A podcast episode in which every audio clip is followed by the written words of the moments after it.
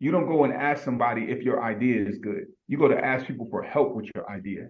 That is powerful beyond belief. Yeah. Because if you know that it's good and God gave you the vision, yes, or the universe gave you the vision to execute something, you don't go around asking other people. They don't know what you know. They don't understand what you understand. And so therefore it's your responsibility to get your people in alignment your tribe in alignment in order to help you to do what you need to do. Don't go asking somebody else for permission to execute your dream. It is your dream. You execute it and you get the people who should help you execute it.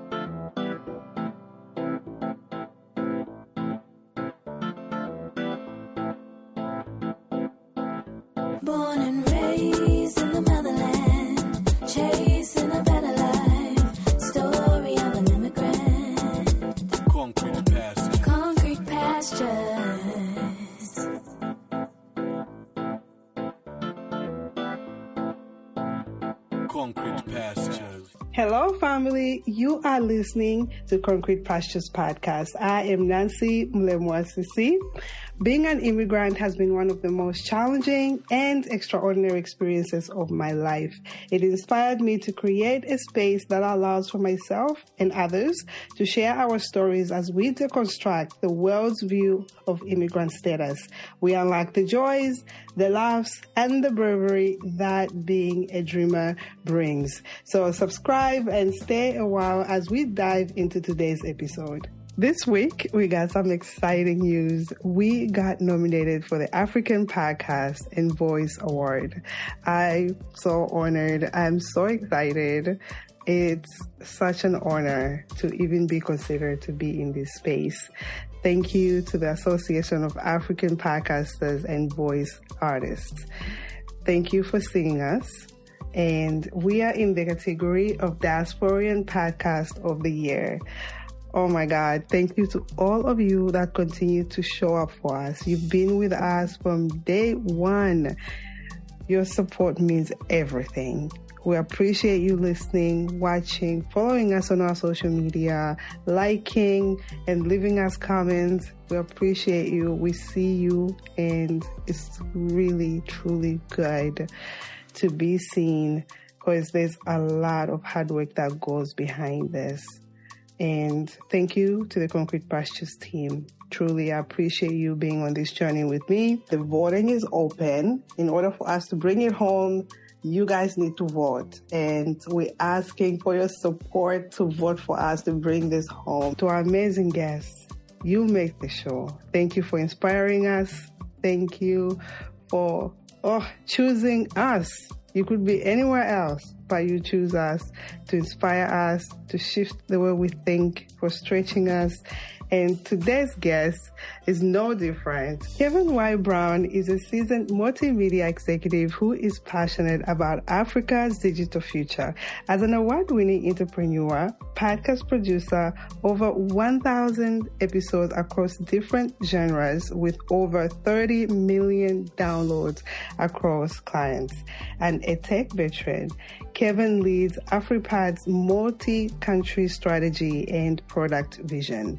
Kevin is the host of the Create Your Life series podcast and has been featured or spoken in Forbes, Black Enterprise, Essence, Podcast Movement, Podcast Sessions, TEDx, Sirius XM, Inc., Magazine, and many more. Welcome, Kevin. Thank you so much for having me, Nancy. Oh my God, I'm so excited to have you. Just to give some content to people, it's 6 a.m. here in New York and it's 1 p.m. in Kenya. Um, I want to start with how we met. Okay. Um, you guys hosted an AfriPods meeting with the Zambian podcasters. I honestly, I found out the day before you guys were having it, and I'm in a group called Pod Breakers. It's a group of uh, creators from African creators from all over the world, and one of our members posted the um, the flyer that you guys had, and I was like, oh, I'll join tomorrow. And then I joined, I meet you guys. I was like, oh my God, I'd love to have them on the podcast just so I we can I can learn from you guys. you are a pillar in this space, which we're going to dive into. But I'd like to start from the beginning. Were you born in New York? No, I am actually I am from California. I was born in San Francisco, California, and uh, grew up primarily in Vallejo, California. So I'm from Vallejo, Nice. Bay I- Area. Wow. So I know you're passionate about foster care. I would just love to dive into how you got into the foster care system and that how has that shaped you? Oh yeah, absolutely. So I um, went into the foster care system when I was about nine months old, um, and I emancipated at the age of 18. Um, how has foster care shaped me? Honestly, I think that was probably one of the the most important uh, experiences of my life. Uh, foster care, you know, was character building. I wouldn't say that it was easy. Um, Definitely far from easy. But I think it teaches you a lot about yourself and how to be self-reliant. And um, I think some of the amazing things that I learned was that you know if you really want to make something of yourself, or you really want to go out and essentially create your life, which is the name of my podcast, then Yeah. you you are in charge of it. You know, what I mean, you're the, the master of your fate and the captain of your soul. And so, with that, you know, because there were ex- no expectations, it allowed me the freedom to create um, the reality in which I wanted to live. And so, with that, you know, I still to this day, you know, I might get an idea in my mind, and then I just figure out how to execute it. You know, those are all um, benefits of having been in the system, as well as being able to adapt to multiple places and different environments. Hence, me living in Kenya, right? You know, which is an amazing place to live, being Nairobi. Um, but you know, I think that you know it, it's different from America, right? And it has its pros and cons. The pros definitely outweigh the cons, but it's also just an amazing experience where you know, I can honestly say that I, I can see in many ways how being in foster care actually has shaped me and helped me to be able to navigate unfamiliar territory with grace and also as a student, right? Because I think the biggest thing about living outside of your home country um, is being a student and learning how things are done there in order to be able to survive. And I think that that's directly correlated with moving from foster home to foster home, right? Like you have to learn how to adapt and how to um, exist in these different environments, um, in different homes and, and places. So uh, foster care, you know, it was character building, to say the least. Wow. I learned a lot about foster care when I came to the US. It, it's when I found out that you were in foster care, I was like, wow. I, I mm-hmm. see why he does what he does. Your show is very motivating. When I was mm-hmm. listening to it, I, I came out feeling like I can conquer the world in some way. Not even kidding.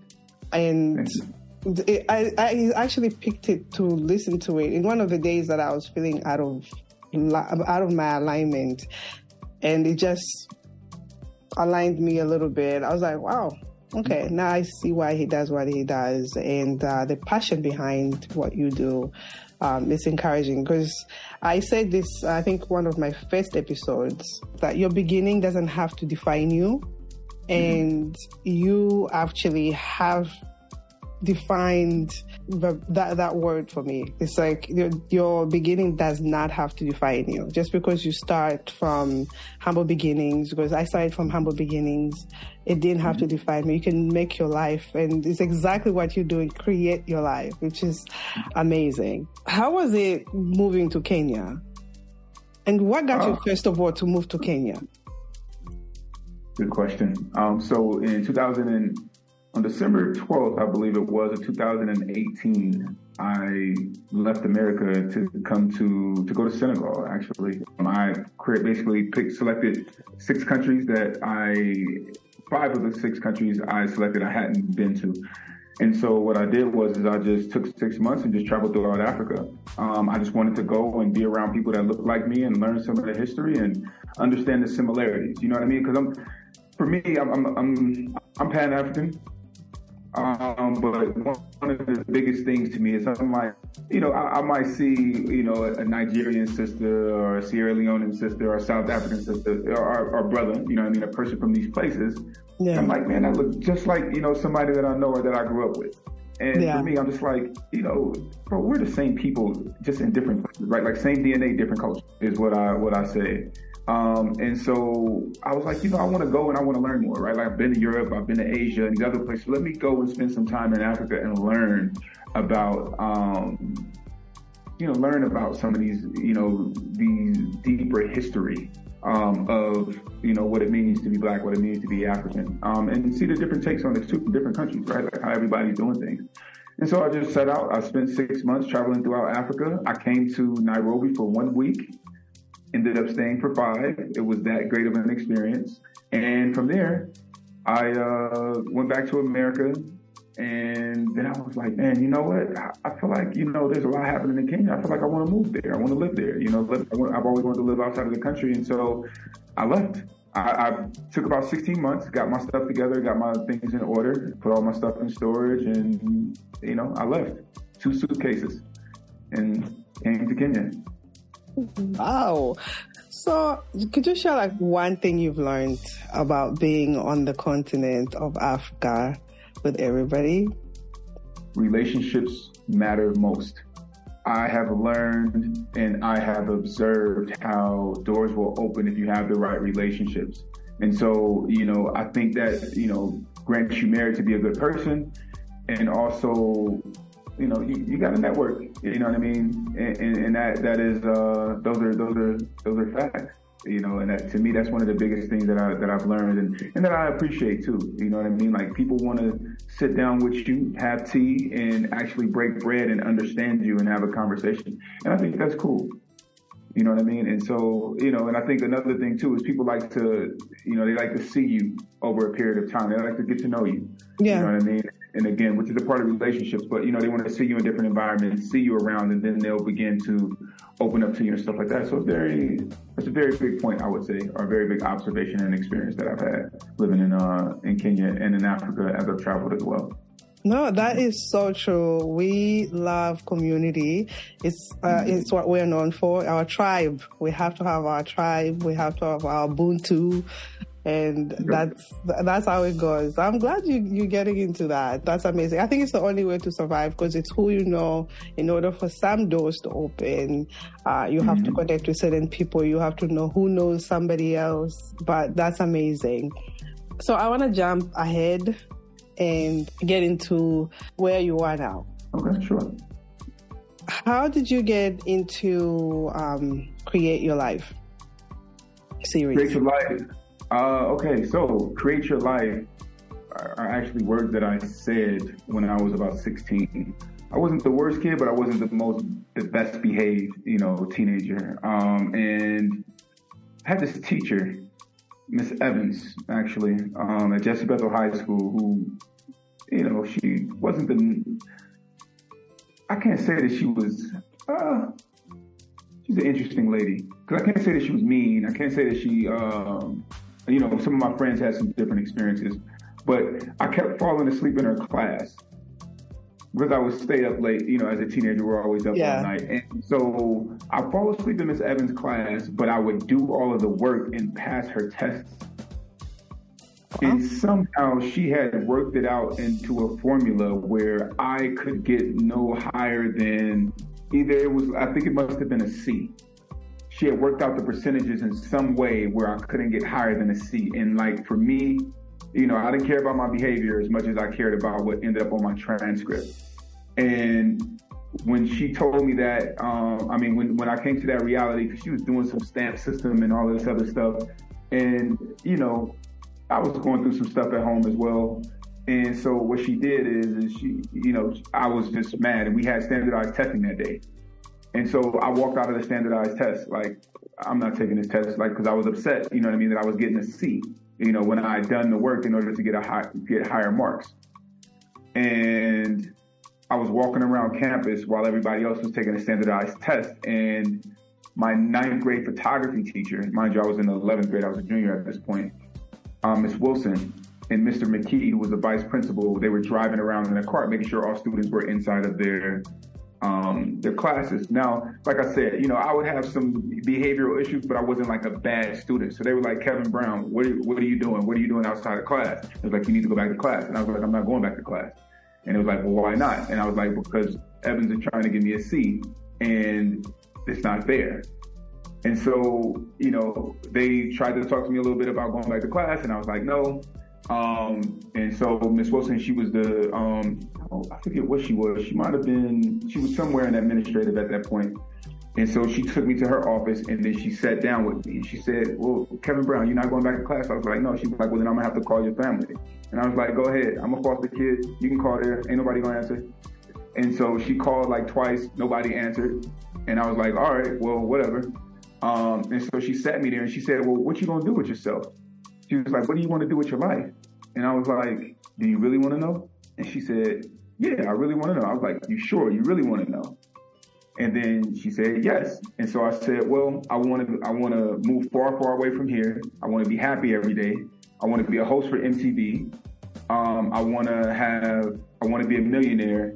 I want to have my own clothing company. And she, and she said she said, wow, you really thought this out. And I said, yeah. And she said, well, how are you going to do that? And I said, I don't know. And I, I was like, but I just want to, you know, create create the life that I want. You know what I mean? And so, no, I think she said she was like, you can create the life that you want. Or we both said it was some type of um, collaborative effort, or maybe I said it. I don't remember. And so then she actually she heard the passion in my voice and things like that, and she and I began to work on what I would call my exit strategy from you know foster homes in California to you know college in Atlanta. And, me, and what I mean by that is that we would work on um, like she would help me like fill out my college scholarships. She even paid for my me to uh, apply to certain colleges. Um, and then she taught me how to go out and, and be my own like resource and advocate for myself. So like, you know, if I needed transcripts, you know, for applications and stuff, she would let me, she would walk me to the office to introduce myself to the person in charge. And at that point, it was Miss Garibato. Shout out to Miss Garibato, amazing woman.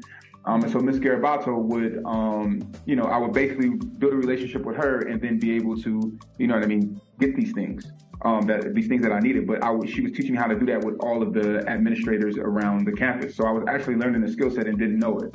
Fast forward, I graduated. Um, I went to college in Clark Atlanta University in Atlanta, Georgia, HBCU. Shout outs to CAU. Um, and even there, the skill set that Ms. Wilson had taught me, I used in order to graduate college debt free, which then I would later write a book about 10 ways anyone can graduate college debt free. And I created an online program that taught uh, parents and students how to graduate college for free. And so I did that. And in 2019, well, I did in those five things, I've done most of them. I was a motivational speaker around the world. Um, so that was me being paid to be myself. I was a host for MTV for a little while, so I did that. I moved far away from home. I'm happy every day. Just haven't hit the millionaire part yet, but so you know, I'm I'm I'm four out of five. But in 2000 and to Japan to speak at the International Foster Care Conference because I got into a lot of like policy and training and things like that in the child welfare system in America. And so I went, and when I was before I went, I was like, you know what? Most people that I know don't really get to travel abroad, you know, and you know, experience stuff like this. So let me share this experience. And so what I did is I uh, I, I was I started blogging my experience in Japan. And what I mm-hmm. would do, I brought my tripod, I brought my camera, and I would set it up or ask somebody to hold it. I would do like a quick motivational speech. And mm. then, you know, I was taking a ton of B-roll while I was there. And, you know, and I went to about seven different cities in 15 days. And that was the Create Your Life series. That was the birth of the Create Your Life series. So that was 2013 when I started recording. Wow. And so, you know, I went, I did it there. Um, so Japan was actually the first series, and you can see it on our on our social media page at CYL series. You can see all of Japan, and also on our YouTube page, all of the Japan series. There's a Bahamas edition, or Japan edition, Bahamas edition, Dominican Republic edition, California edition, and then I did done all of that, which was a ton of work. Um, and then I just went on the French radio show in Harlem, um, Ash Cash, and you know, my godbrother had been telling me to, um, shout out to Mike Stew. He had been telling me to be a podcaster since 2005, and I never listened to him. And so I went on Ash's show, and I was like, man, this felt good. You know what I mean? It, it was nice. So I, you know, after I got off the show, I was like, man, you know what? I'm just going to ask the show manager. The show manager actually called Ash and was like, this is the reason why you have a show. That's an amazing show. It's a good show. Um, you know, this young man is dynamic, da da da da. So she had these positive things to say about me. So I was like, you know what? Let me just shoot my shot and see if she will, um, she'll pick it up, right? And so uh, if she'll, I mean, if she'll take my show, my show idea. So I, I took the Create Your Life series from you know Japan, all of those different uh, editions, and I brought it to her, created a PDF, a proposal, and stuff like that, and was like, you know, can I bring this show here and do this show here? And so she said yes. And so at the same time, while I was being trained for the radio, um, to be an on-air talent, I also was studying podcasting online. And so I spent I spent probably like like to date, I'm probably like well over twenty thousand hours like working in podcasting. But I just started podcasting, um, taking my radio show and then putting it out as a podcast, and you know just getting everybody who I knew to be a guest on my show. Um, you know, I've interviewed like NBA champions, NFL champions, uh, Adele Onyango, who's here in um, Kenya, Calvin G Money from the Mics Are Open, um, Beyonce's dad, Mr. Matthew Knowles, uh, tons of people, right? And, and today we're almost at 200 episodes. Um, and, and, so, you know, it was just a growing process. And so as I became more, of a podcast host and talent, and of course with radio, people started to reach out to me wanting to, you know, learn tips and advice and have their shows produced. So then I launched a company uh, called Podcast Laundry in 2018. And so we began doing production for other shows and for other media houses and things like that. And so to date, we've done over a thousand episodes. We've done over 30 million downloads for different clients. Um, and during my trip in 2019, when I was traveling through Africa, um, I went and I spoke about podcasting at the uh, Africa Tech Summit in Kigali, Rwanda. And, you know, I gave my presentation and the original founder of AfriPods that came up to me and after my presentation was like, wow, you really understand this. You know what I mean? I would love to recruit you to be the CEO of AfriPods. And I was kind of like, uh, well, you know, we can have a conversation and, you know, see how things work out. And so, you know, we, we went into discussions for a while. Um, and then things kind of uh, fizzled out. I went back to the States, packed up, came back. And then that's when I met uh, Molly Jensen, who's the current CEO of AfriPods. And so me and Molly connected, you know, just from the beginning, we knew each other. I mean, we didn't know each other. We had mutual friends, but we clicked and, you know, became a team. And, you know, the rest is history. I've been on board with AfriPods for the last two years, two plus years. Um, and so she and I, we started together, um, and you know, we've been working to do some some really great work in order to strengthen and grow the um, African podcasting industry. But I, I, do want to point out this, you know, while I'm very flattered that you call me a pioneer um, of African, you know, in the African podcasting industry, I also want to say that, you know what I mean, there were um, others who were here as well, you know what I mean, that, that are pioneers, you know what I mean, oh, who yeah. are homegrown, who are native. And so, you know, I always like to shout them out too, you know what I mean? Not, not that you weren't, you know what I mean? Just, you know, just out of respect and appreciation, because one of the things that I really value and that I really love is that everybody is so communal um, and that we all collaborate. You know what I mean? Instead Yeah. of um, competing. And so it's Mhm. always um, trying to show love to everybody. Yeah. No, I'm I'm all for that. I'm all for that. Listen, this is part of the reason why I wanted to bring you because you have so much knowledge, so much experience. There's just so much nuggets you just throw in there. I, I, I'm sitting back and like, okay, just keep going. Just just keep going. but in all of that success, mm-hmm. how were you able to? When did you feel like, okay, I've made it? Because I know I'm far from w- w- your level, but the hard work that you have to put mm-hmm. in to get to a certain level is what I'm working on each and every day. When did you get to the point where you're like, okay, I, you felt like you've made it? Or was it the first magazine appearance? Was it when you first got on MTV? How was that experience? And when did you feel that? You know, if I'm being honest, I don't.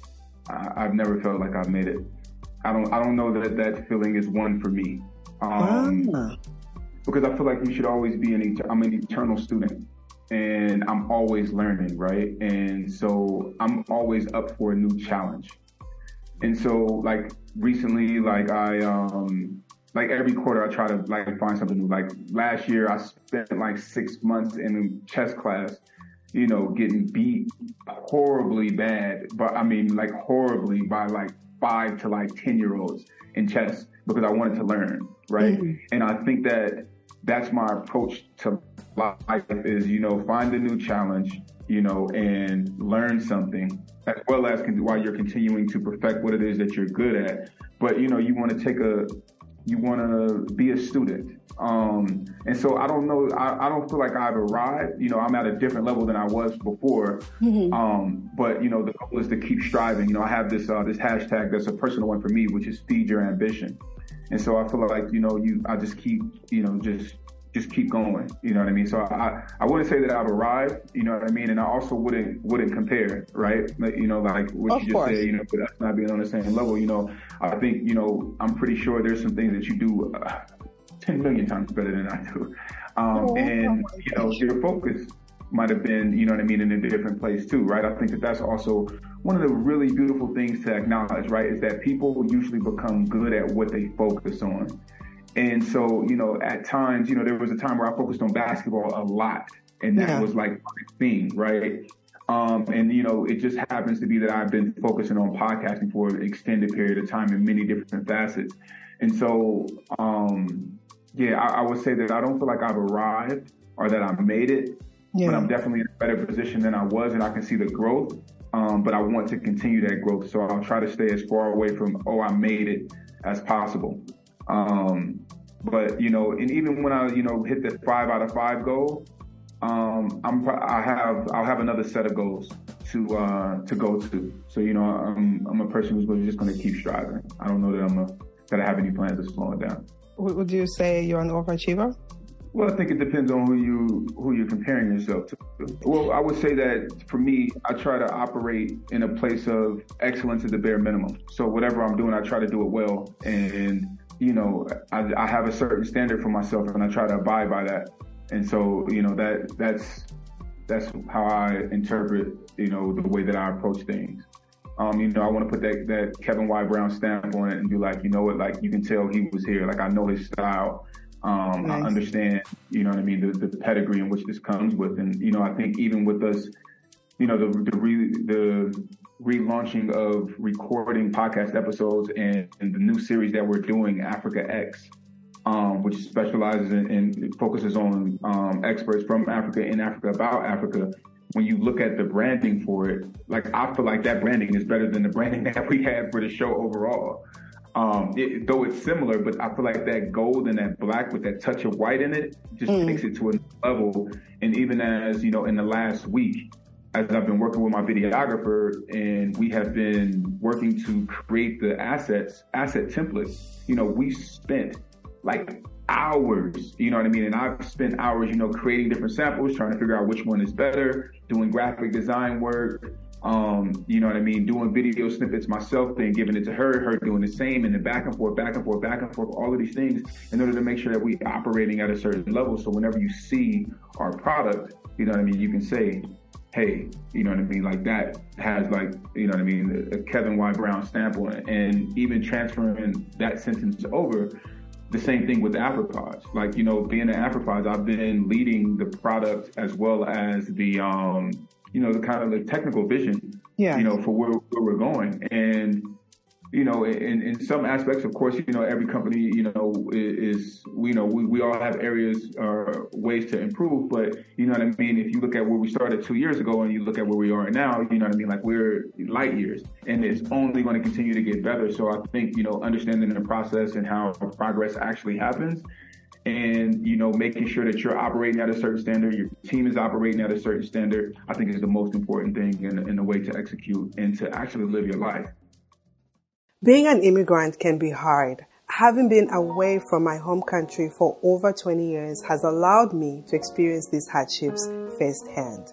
Throughout my journey, I've had a lot of challenges that were hard to bear. Juggling adjustment to a new country, obtaining my immigration papers, getting married, having children, establishing my career, and finding time for myself.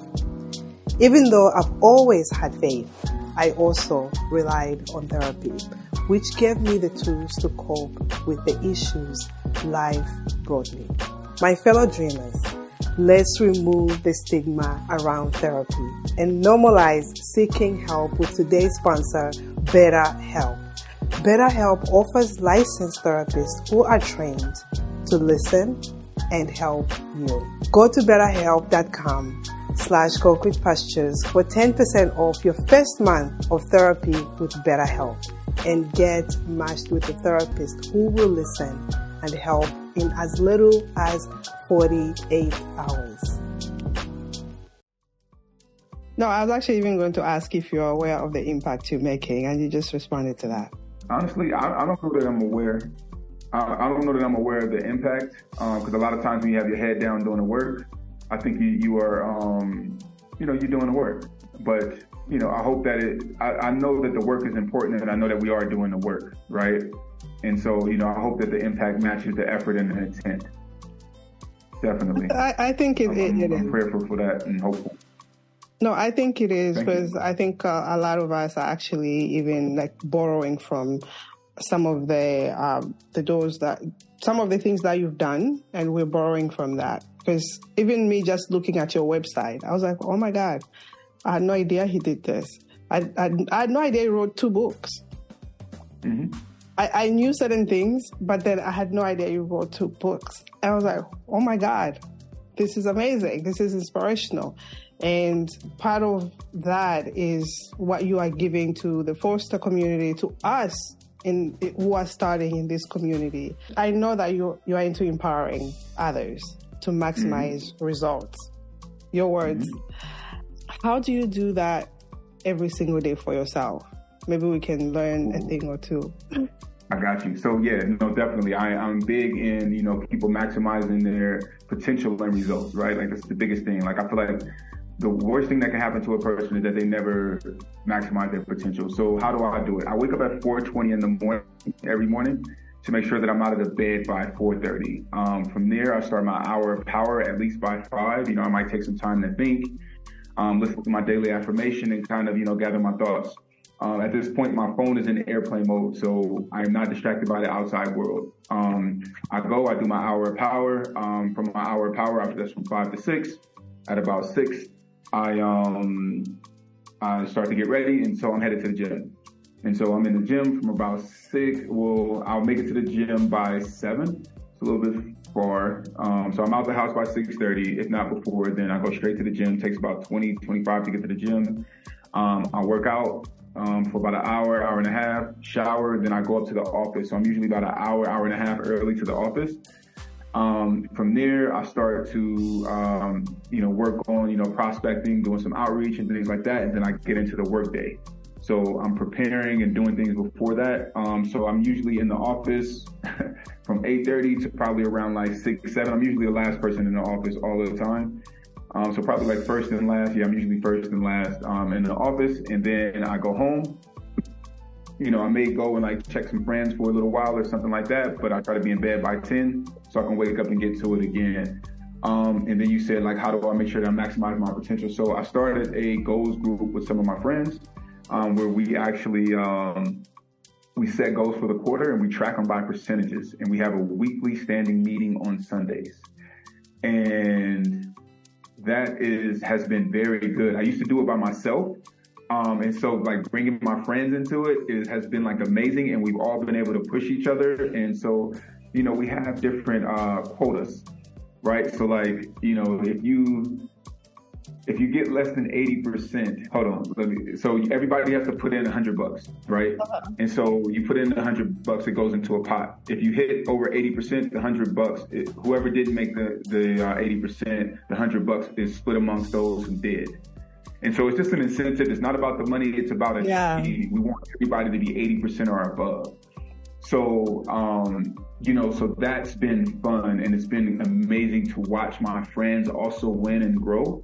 Uh, we've all been stretching ourselves and we all get to have these candid conversations about different topics. You know, like we've been talking life insurance, um, health and wellness checkups, uh, you know, therapy, Nice. um, working out. You know what I mean? Like we, you know, we we're, you know, the the funny thing about this approach to things is that, you know, when you set out goals for the quarter or for the year, you're probably going to hit maybe like five, ten percent by yourself, right? Maybe if you're staying focused. There's so many distractions that can happen.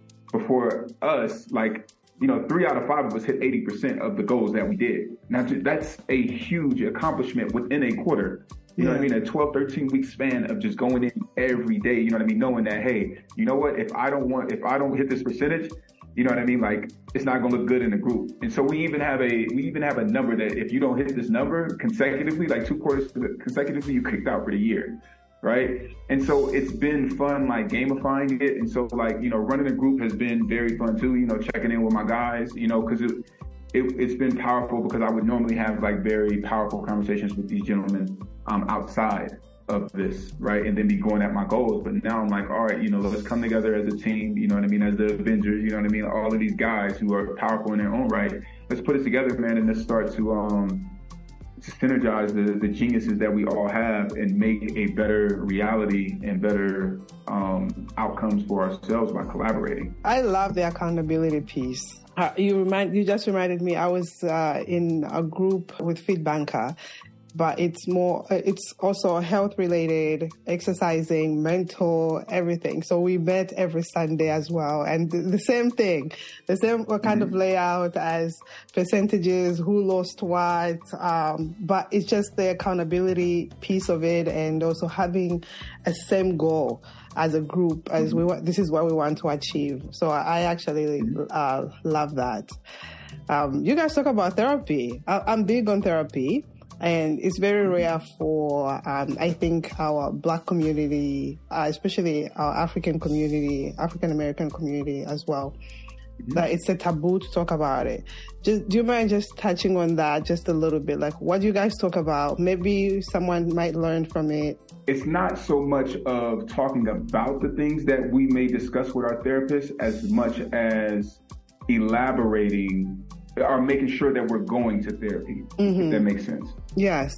Okay. Um, so, you know, but there are things that, you know, you might bring to the group, you know, like, hey, what do you guys think about this? Or, you know what I mean? What if my, you know, one of, one of the guys actually in the group is actually, he is a, a therapist.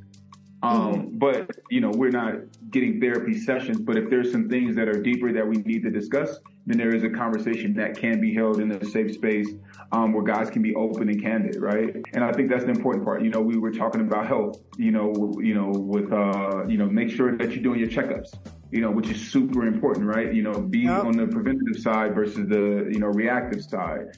And, so, you know, you, you just have a space where, you know, you're coming together and it's like, you know, like minds. And, you know, I'm just happy to be the glue in there. But, you know, we, we talk about, you know, I'm like, hey, man, you know, like on my goals list is 13 for the 13 weeks. My number for therapy is 13.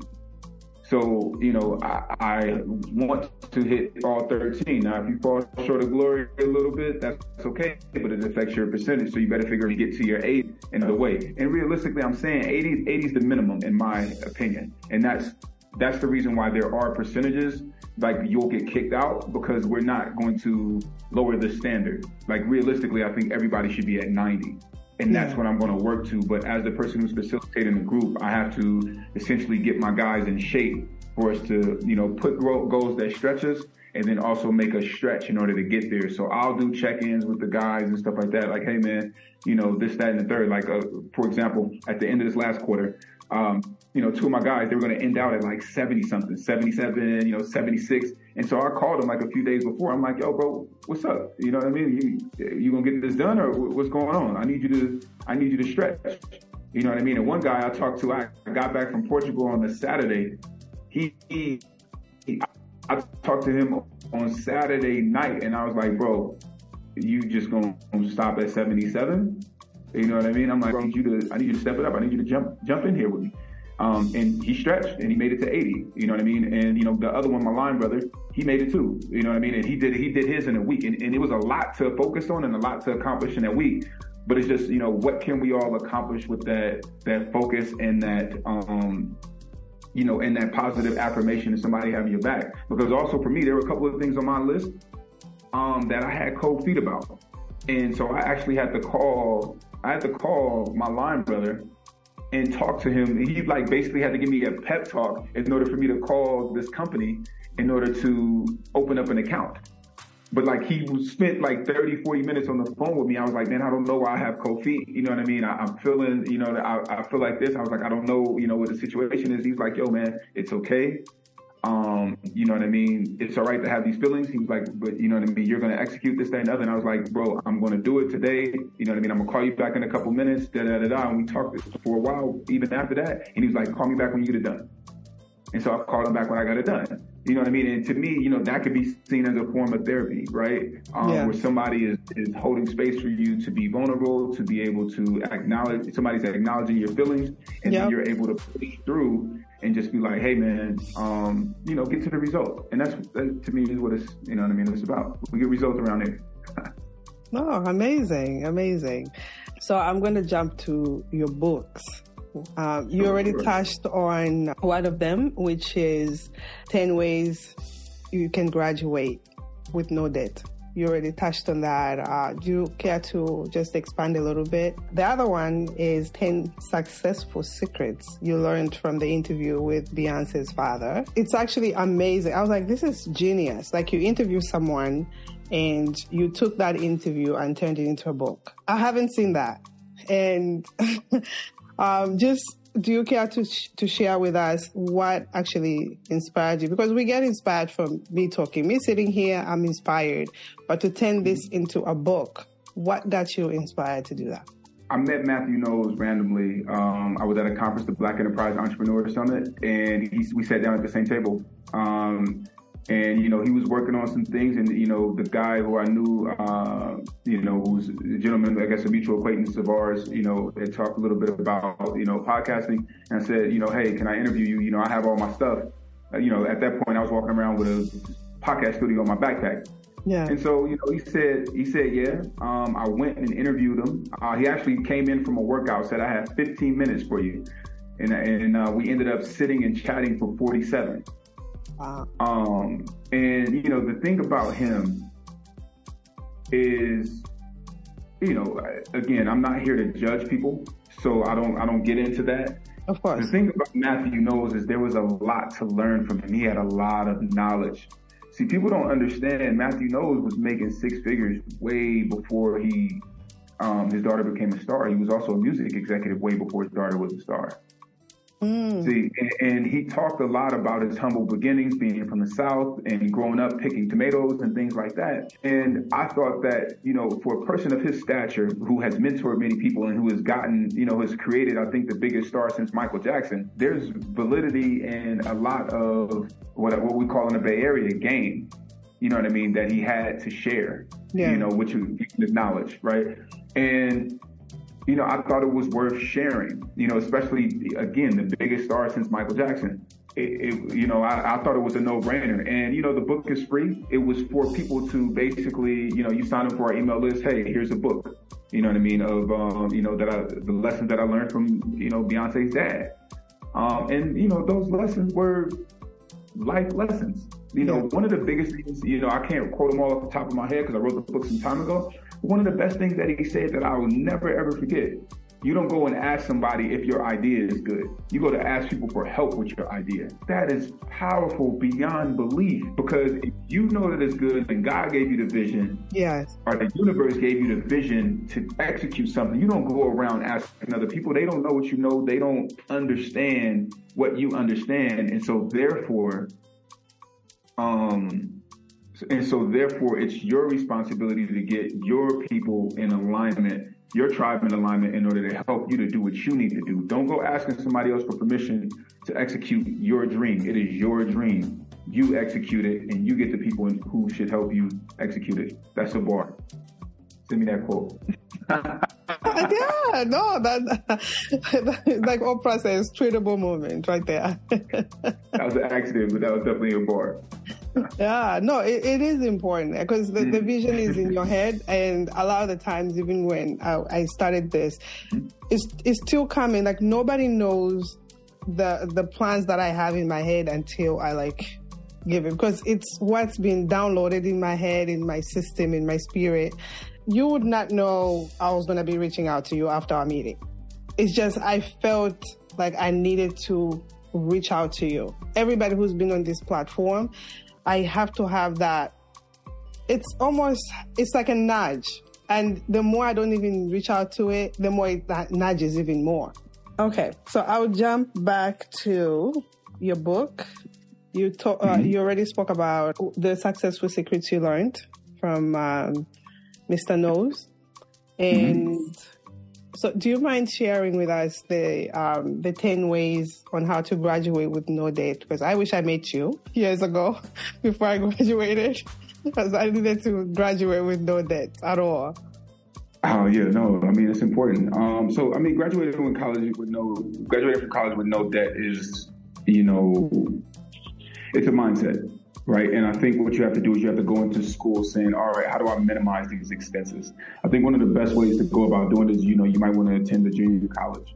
Um, first, you know, in America, I'm talking from an American perspective. Is you want to attend a junior college, go to JUCO two years, get very, very affordable first two years out the way, then transfer to a major institution. While you're there at the JUCO, um, you know, get all of the scholarships and join the societies and things like that that you can so that you can have the money to go. Um, once you get to the university, I think one of the big things is to go ahead and look and build the proper relationships with the people who can put you in a position to be funded as a scholar. Those are some of the pillars. You know, off the top of my head, I don't remember. I graduated college a little while ago, Yeah. um, but the book is on Amazon, um, and it's evergreen. The way that I wrote the book is evergreen, is that anybody can pick that book up and actually minimize their student um, student loan debt. And I think you know one of the best things that happened to me about that book is I remember I was doing um, some speaking engagements with Spotify, and we were going to college campuses and things like that. And these college campuses, you know, the students were like, "Oh my God, you're the guy who wrote this book." I had a young lady say, "Oh my God, you're the guy who wrote that book." I used that book. I got so many scholarships from that book, and I graduated. You know, and I'm about to graduate with very, very little, you know, to no debt. And so, you know, like those testimonials of people actually, you know, you know, really using the tools has been amazing. Um, and I'm grateful to have had the opportunity to have that impact, you know, and also grateful to be able to have went through the experience, you know, myself. Because being having lived a life with no debt has also allowed me certain freedoms that my peers didn't have, and so I, I would say that I've lived a bit unconventionally um, due to that, and you know, something that I'm grateful for. Wow. No, like I said, I wish I met you or met the book Yeah. many years ago. So you work for AfriPods, and uh, that's how we actually met.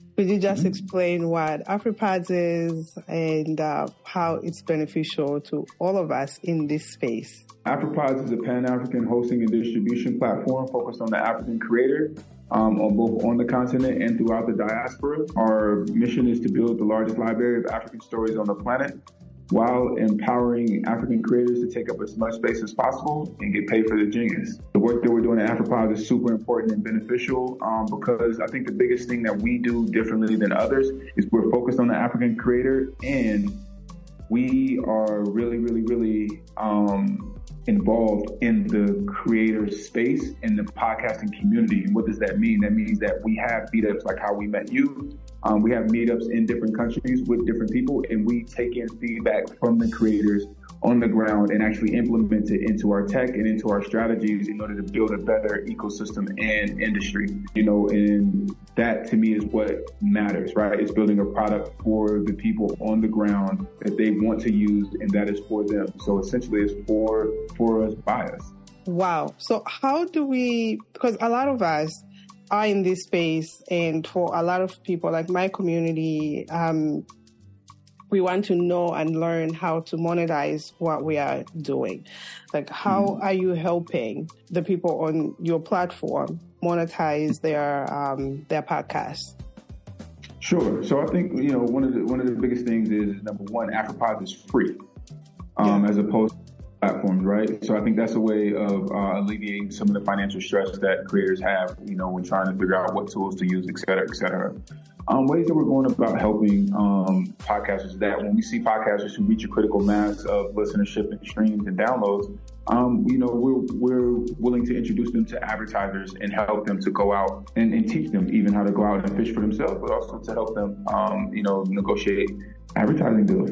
So that's one of the ways. But I think, you know, one of the biggest things to really, that creators need to have an eye on. Ad revenue is okay. But really make money, if this is about making money for you, number one, you're in the wrong game because podcasting is it's a long game. So if you're immediately trying to worry about how to get paid, it, it's Yeah. probably not going to work out for you. It's the same thing as if you're a YouTube creator, right? Um, but people usually podcast for three reasons: to increase their income, leads, or authority. But see, here here becomes the thing: if you could, podcasting helped me go from being a four-figure speaker to a five-figure speaker Nice. by using my influence as a podcaster and a radio talent in order to make money in that arena. Plus, you can also create um, products um, and do coaching and all of these different things. Mhm. You see what I'm like? I, I, I would encourage the creator not to be so focused on, oh, I have to make ad revenue, but to look Yeah. at the other ways in which you can actually make money as a podcaster because there are many and there are many ways to market. So there's many ways to go about executing executing for podcasting. Yes. Mhm. And so I think that that's, you know, the real thing about it is everybody, a lot of times people are like, oh, how do I make money? How do I make money? And it's like, bro, you don't have a community. You don't have an audience. You haven't put out any episodes yet. Like, you know what I mean? Like, this is going to take some time for you to build up. And so it's important for you to understand that. Like, one of my first questions uh, for anybody, you know, when I'm on the production side and someone coming to me and saying, hey, I want to do a podcast is, is, you know, what's your goal? In six months, what makes this a worthy investment for you? And you need to understand that because, you know, like I said, income leads or authority is the reason why people podcast. So if it's about income, then your show is going to sound a certain way and your calls to action will be different. If it's about leads, then your show will sound a certain way and it will be about, you know, I mean, your calls to actions will align with that. So it's very important for you to be very clear on why you're doing this and how long you'll give yourself, I guess, quote unquote, before you make money.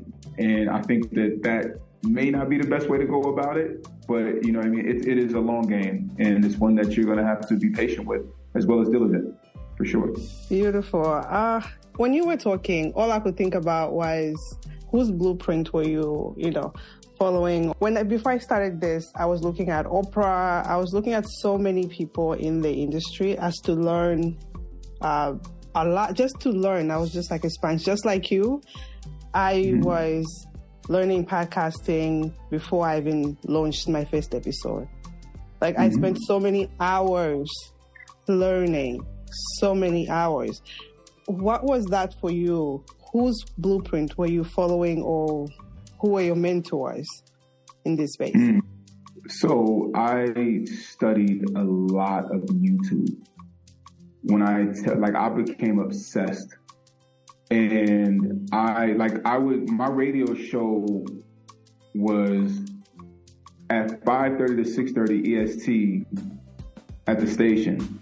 I would get to the studio on a Sunday probably at like two, one or two, be working on all of the stuff for my show, and then I would stay for hours afterwards, sometimes even past midnight, one, two, and just be there watching YouTube, studying, working on my skill set, my editing, um, you know, and watching YouTube videos of different people. So I watched a lot Pat Flynn, um, Smart Passive Income, and then I watched a lot of John Lee Dumas, but I was more so I was more so studying their business model. Yeah. And so I really um I, I just but I spent a lot of time on YouTube. Even now, I would say that the majority of my time is still spent on YouTube, like learning from people and just learning different random skill sets. So really, real, realistically, a lot of my blueprint is a hodgepodge of other people's stuff and things that I learned over the years, right? Like I already knew how to market because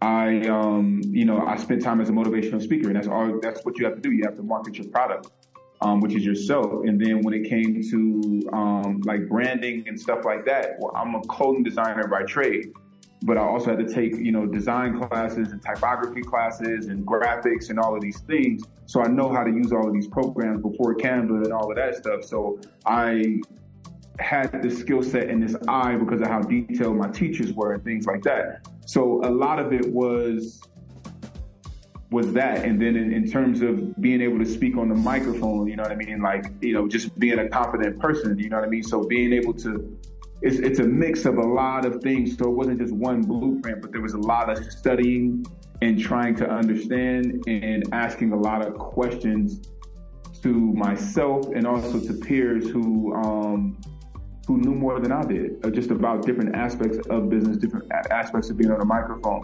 So honestly, I think curiosity was probably the biggest, and still is the biggest aspect of um, driving me to be, you know what I mean, a success in the industry and in the business. Is that I just I ask questions and I sit back and I observe. Even here in Kenya, like I'm asking a million questions and observing and you know inquiring. Okay, well, you know, how does this work and things like that. And I think interviewing is a people underrate the skill of interviewing. You know what I mean? Because even when I talk about Beyonce's dad, Mr. Matthew Knowles, he said he had 15 minutes for me because he thought that I was going to go in there and ask him about his daughters. When he, at least this is my interpretation, Yeah. when he figured that I was there to really learn from him, that's how we got to the, you know, the past the 45 minute mark is because he, you know, wanted to talk about his experiences and the things that he's contributed, you know what I mean, to being a, a music industry mogul right? And creating again the biggest star since Michael Jackson. And so I think that you know you have to understand people. You have to understand who you're interviewing. You know that's a big part of podcasting. And then you also have to understand that your podcast is not about you. Your podcast is about your listener. You know what I mean? And you need to make your guests feel as comfortable as possible for them to be able to open up and give you the nuggets, the tangible things for the person who is uh, on the listening end to be able to receive and to use in order for them to go out and create their best life and get the results that they um, that they've always dreamed of. And to me, you're in service when you're hosting a pod, and that's the important part. And I think a lot of people miss that. But you're in service. I love it.